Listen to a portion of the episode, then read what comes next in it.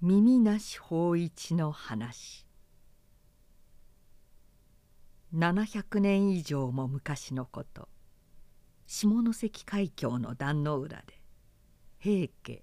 すなわち平族と源氏すなわち源族との間の長い争いの最後の戦闘が戦われた。この壇の浦で平家はその一族の婦人子供並びにその幼帝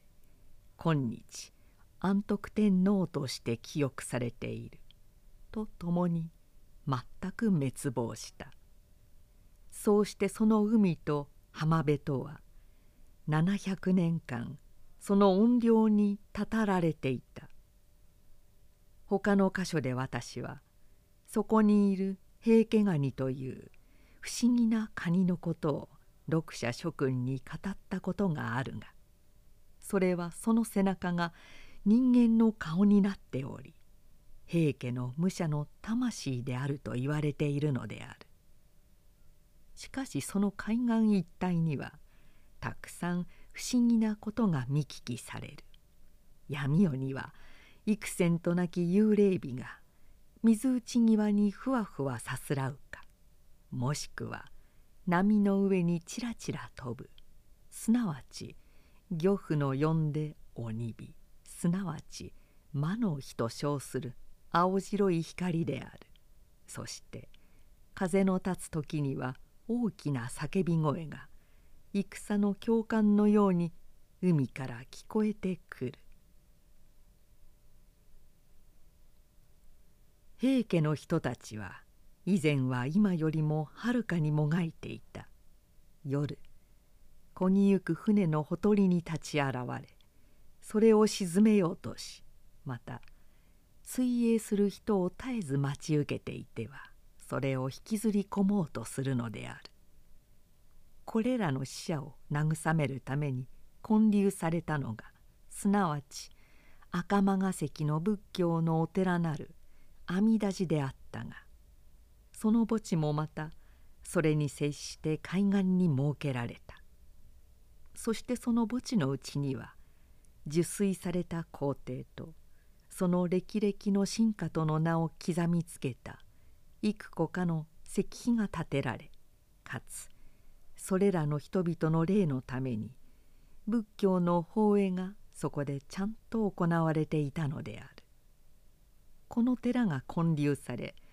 その墓ができてから以後平家の人たちは以前よりも災いをすることが少なくなった。しかしそれでもなお引き続いて折々怪しいことをするのではあった。彼らが全く平和を得ていなかったことの証拠として幾百年か以前のことこの赤間ヶ関に法一という盲人が住んでいたがこの男は銀賞して琵琶をそうするに妙を得ているので世に聞こえていた。子供の時から銀賞しかつ断層する訓練を受けていたのではあるがまだ少年の頃から師匠たちを凌駕していた。本職の琵琶法師として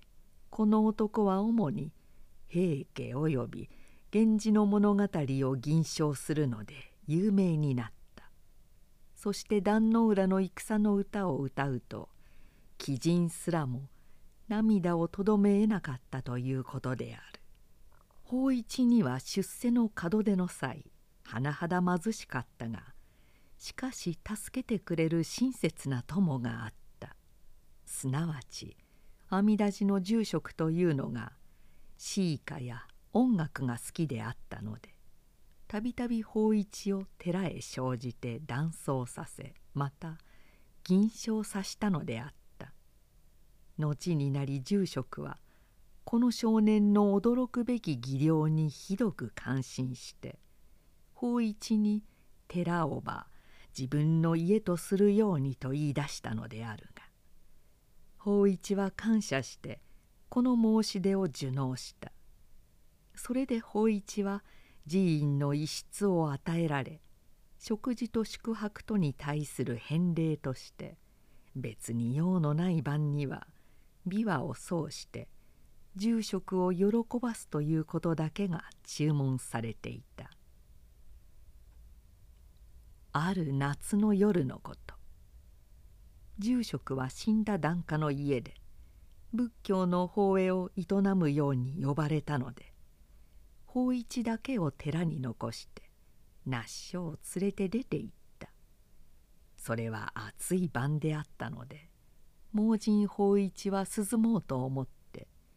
寝間の前の縁側に出ていた。この縁側は阿弥陀寺の裏手の小さな庭を見下ろしているのであった。法一は住職の嫌いを待ち琵琶を練習しながら自分の孤独を慰めていた。夜半も過ぎたが住職は帰ってこなかった。しかし空気はまだなかなか暑くて戸の内ではくつろぐわけにはいかない。それで法一は外にやがて裏門から近寄ってくる足音が聞こえた。誰かが庭を横断して縁側のところへ進み寄り法一のすぐ前に立ち止まった。がそれは住職ではなかった。底力のある声が盲人の名を呼んだ。出し抜けに無作法にちょうど侍が下舌を呼びつけるようなふうに「法一!」法一はあまりにびっくりしてしばらくは返事も出なかった。するとその声は厳しい命令を下すような調子で呼ばわった「法一!」と威嚇する声に縮み上がって盲人は返事をした「私は盲目でございます。どなたがお呼びになるのか分かりません」見知らぬ人は言葉を和らげて言い出した「何も怖がることはない。拙者はこの寺の近所にいるもので。お前のとこへ用を伝えるように言いつかってきたものだ。拙者の今の殿様というのは大した高い身分の方で今たくさん立派な友を連れてこの赤間ヶ関にご滞在なされているが壇の浦の戦場をご覧になりたいというので今日そこをご見物になったのだ。ところでお前がその戦の話を語るのが上手だということをお聞きになりお前のその演奏をお聞きになりたいとのご所望であるであるから琵琶を持ち即刻拙者と一緒に尊い方々の待ち受けておられる家へ来るがよい。当時侍の命令といえば容易に背くわけにはいかなかったで法一は草履を履き琵琶を持ち知らぬ人と一緒に出て行ったがその人は校舎に法一を案内していったけれども法一はよほど急ぎ足で歩かなければならなかった。また手引きをしたその手は鉄のようであった。武者の足取りのカタカタいう音はやがてその人がすっかり甲冑をつけていることを示した。定めし何か殿井の英士ででもあろうか。法一の最初の驚きは去って今や自分の幸運を考え始めた。なぜかというにこの家来の人の大した高い身分の人といったことを思い出し自分の銀賞を聞きたいと所望された殿様は第一流の大名に他ならぬと考えたからである。やがて侍は立ち止まった。法一は大きな門口に達したのだと悟った。ところで自分は町のその辺りには阿弥陀寺の大門をほかにしては別に大きな門があったとは思わなかったので不思議に思った「開門!」と侍は呼ばわった。すると勘抜きを抜く音がして二人は入っていった。二人は広い庭を過ぎ再びある入り口の前で止まったそこでこの武士は大きな声で「これ誰かうちの者法一を連れてきた」と叫んだ。すると急いで歩く足音襖の開く音雨戸の開く音女たちの話し声などが聞こえてきた。女たちの言葉から察して法一はそれが高貴な家の召使いであることを知った。しかしどういうところへ自分は連れられてきたのか見当がつかなかった。がそれをとにかく考えている間もなかった。手を引かれて幾個かの石段を登るとその一番しまいの段の上で草履を脱げと言われそれから女の手に導かれて吹き込んだ板敷きの果てしのない区域を過ぎ覚えきれないほどたくさんな柱の角を回り驚くべきほど広い畳を敷いた床を通り大きな部屋の真ん中に案内された。そこに大勢の人が集まっていたと法一は思った。絹のすれる音は森の木の葉の音のようであった。それからまたなんだかガヤガヤ言っている大勢の声も聞こえた。低音で話している。そしてその言葉は宮中の言葉であった。法一は気楽にしているようにと言われ座布団が自分のために備えられているのを知った。それでその上に座を取って琵琶の調子を合わせると女の声がその女を法一は老女すなわち女のする用向きを取り締まる女中頭だと判じた。法一に向かってこう言いかけた「ただいま琵琶に合わせて平家の物語を語っていただきたいというご所望にございます」さてそれをすっかり語るのには幾晩もかかる。それゆえ法一は進んでこう尋ねた「物語の全部はちょっとは語られませぬがどの鎖を語れという殿様のご所望でございますか」女の声は答えた。壇の浦の戦の話をお語りなされその一鎖が一番哀れの深いところでございますから。法一は声を張り上げ激しい海戦の歌を歌った琵琶を持ってあるいは舵を引き船を進める音を出さしたりはっしと飛ぶ矢の音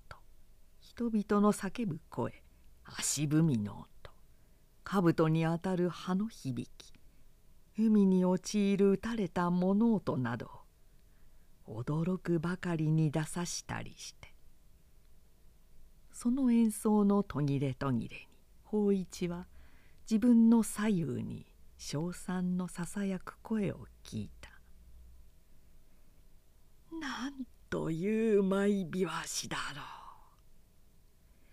自分たちの田舎ではこんな琵琶を聞いたことがない。国中に法一のような歌い手はまたとあるまい。すると一層勇気が出てきて法一はますますうまく弾きかつ歌った。そして驚きのため周囲はしんとしてしまった。しかし終わりに美人弱者の運命。婦人と子供との哀れな最後。草案に妖帝を抱きたまわった二位の尼の受水を語った時には聴者はことごとく皆一様に長い長いおののき怯える苦悶の声を上げそれから後というもの一同は声を上げ取り乱して泣き悲しんだので法一は自分の起こさした悲痛の強烈なのに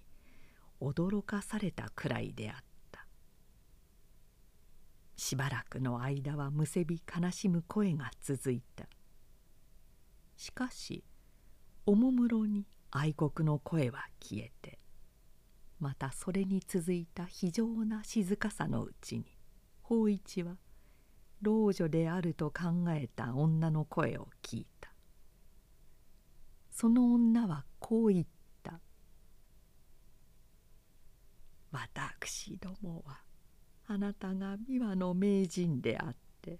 また歌う方でも肩を並べるもののないことは聞き及んでいたことではございますが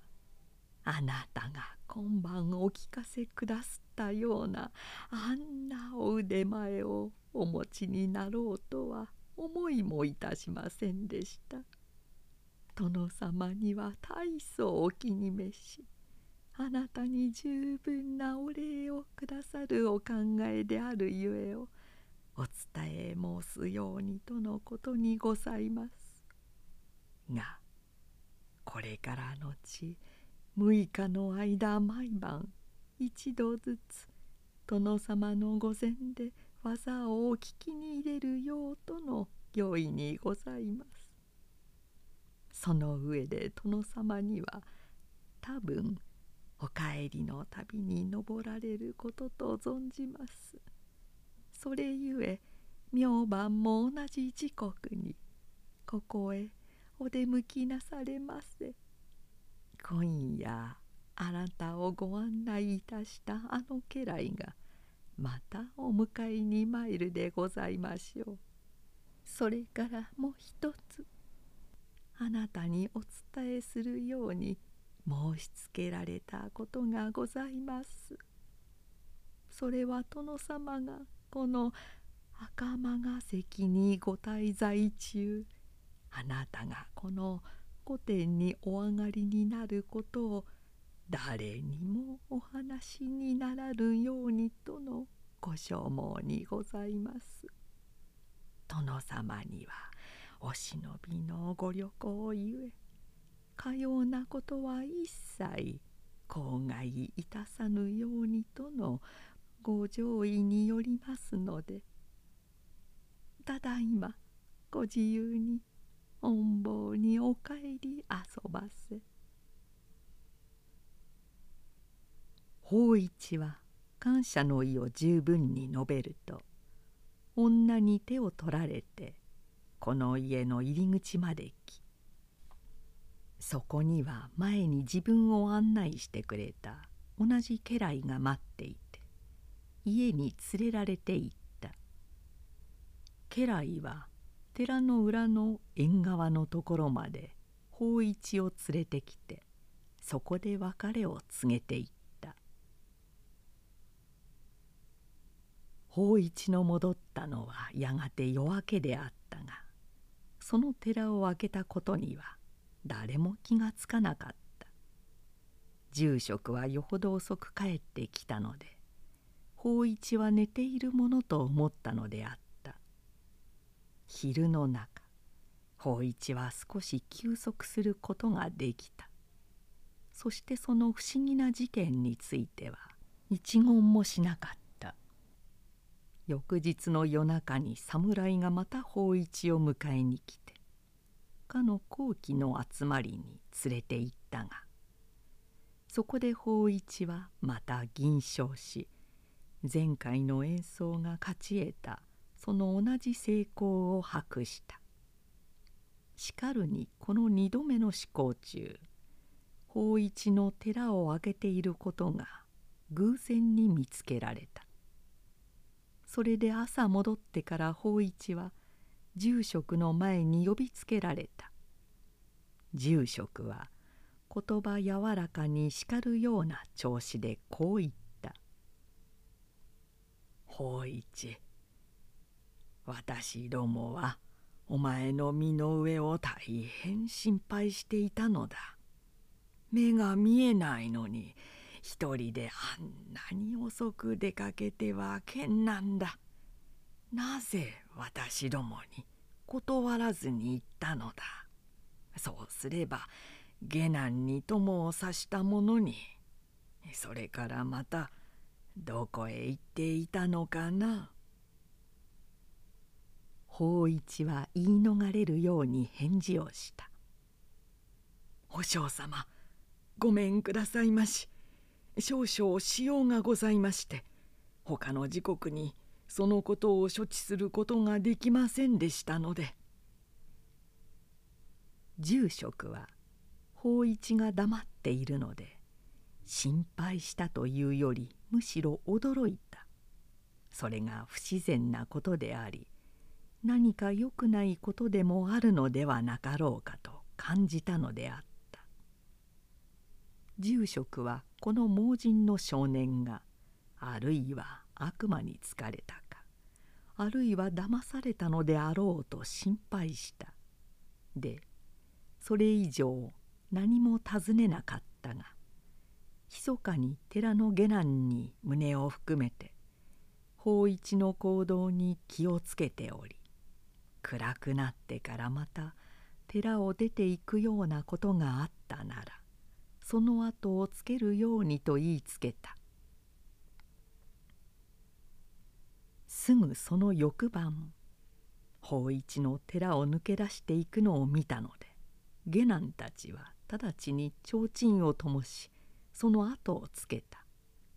しかるにそれが雨の晩で非常に暗かったため寺男が道路へ出ないうちに法一の姿は消え失せてしまった。まさしく法一は非常に早足で歩いたのだ。その盲目なことを考えてみるとそれは不思議なことだ。なぜかというと道は悪かったのであるから。男たちは急いで町を通っていき法一がいつも行きつけている家へ行き訪ねてみたが誰も法一のことを知っている者はなかった。しまいに男たちは浜辺の方の道から寺へ帰ってくると阿弥陀寺の墓地の中に盛んに琵琶の断じられている音が聞こえるので一同はびっくりした。二つ三つの鬼火。暗い晩に通れそこにちらちら見えるような。のほかそちらの方は真っ暗であった。しかし男たちはすぐに墓地へと急いで行った。そして提灯の明かりで一同はそこに法一を見つけた。雨の中に安徳天皇の記念の墓の前に一人座って琵琶を鳴らし壇の浦の合戦の曲を高く唱してその後ろと周りとそれから至る所たくさんの墓の上に死者の霊花がろうそくのように燃えていたいまだかつて人の目にこれほどの鬼火が見えたことはなかった「法一さん法一さん!」下男たちは声をかけた「あなたは何かに化かされているんだ法一さん!」しかし盲人には聞こえないらしい。力を込めて法一は琵琶をそうそうささと鳴らしていた。ますます激しく壇の浦の合戦の曲を唱した。男たちは法一をつかまえ耳に口をつけて声をかけた「法一さん！法一さん！すぐ私たちと一緒に家にお帰んなさい」叱るように法一は男たちに向かって言った「この高貴な方々の前でそんなふうに私の邪魔をするとは容赦はならんぞ」。事柄の不気味なにかかわらずこれには下男たちも笑わずにはいられなかった法一が何かに化かされていたのは確かなので一同は法一を捕まえその体を持ち上げて立たせ力任せに急いで寺へ連れ帰った。そこで住職の命令で法一は濡れた着物を脱ぎ新しい着物を着せられ食べ物や飲み物を与えられた。その上で住職は法一のこの驚くべき行為をぜひ十分に解き明かすことを迫った。法一は長い間それを語るに躊躇していた。しかしついに自分の行為が実際親切な住職を驚かしかつ怒らしたことを知って自分の貫目を破ろうと決心し最初侍の来た時以来あったことを一切物語った。すると住職は言った「かわいそうな男だ。法一お前の身は今大変に危ういぞ。もっと前にお前がこのことをすっかり私に話さなかったのはいかにも不幸なことであった。お前の音楽の妙義がまったく不思議な難儀にお前を引き込んだのだ。お前は決して人の家を訪れているのではなくて墓地の中に平家の墓の間で世を過ごしていたのだということに今はもう心づかなくてはいけない。今夜下男たちはお前の雨の中に座っているのを見たがそれは安徳天皇の記念のお墓の前であった。お前が想像していたことは皆幻だ死んだ人の訪れてきたことのほかは。で一度死んだ人の言うことを聞いた上は身をそのするがままに任したというものだ。もしこれまであったことの上にまたもその言うことを聞いたならお前はその人たちに八つ咲きにされることだろう。しかしいずれにしても早晩お前は殺される。ところで今夜私はお前と一緒にいるわけにはいかぬ。私はまた一つ放映をするように呼ばれている。が行く前にお前の体を守るためにその体に経文を書いていかなければなるまい。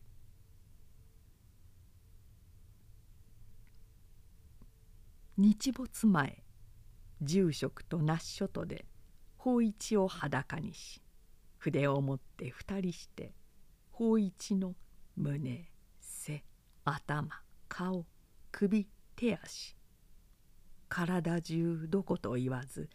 足の裏にさえも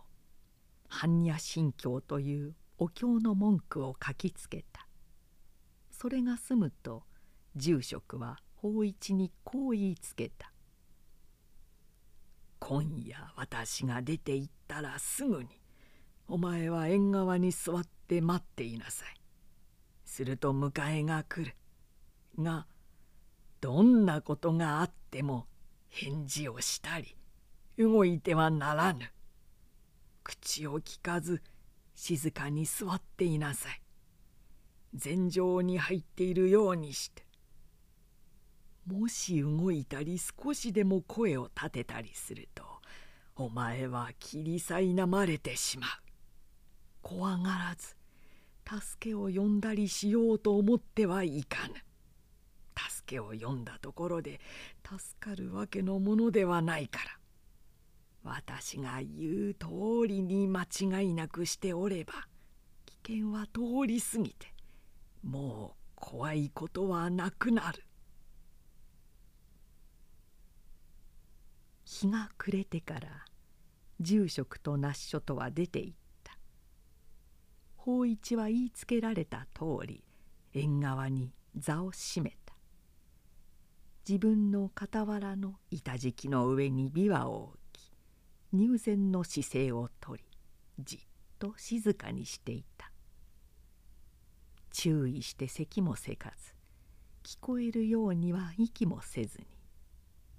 に行く時間もこうして待っていた。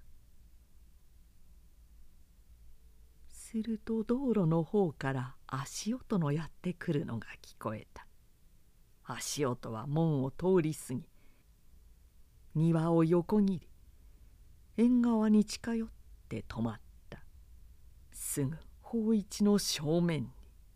「法一!」と底力のある声が呼んだ。が盲人は息を凝らして動かずに座っていた「法一!」と再び恐ろしい声が呼ばわった。ついで三度。凶猛な声で「法一!」法一は石のように静かにしていた。すると苦情を言うような声で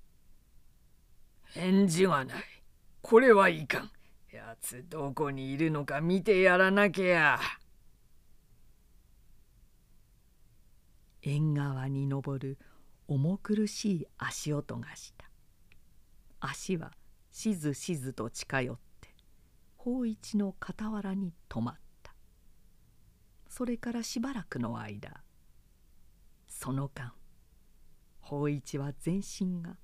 胸の鼓動するにつれて震えるのを感じた。全く震撼としてしまった。ついに自分のすぐそばで荒々しい声がこう言い出した「ここに琵琶がある。だが琵琶師と言ってはただその耳が2つあるばかりだ。道理で返事をしないはずだ。返事をする口がないのだ。両耳のほか琵琶師の体は何も残っていない。よし殿様へこの耳を持っていこう。できる限り殿様の仰せられた通りにした証拠に。その瞬時に法一は鉄のような指で両耳をつかまれ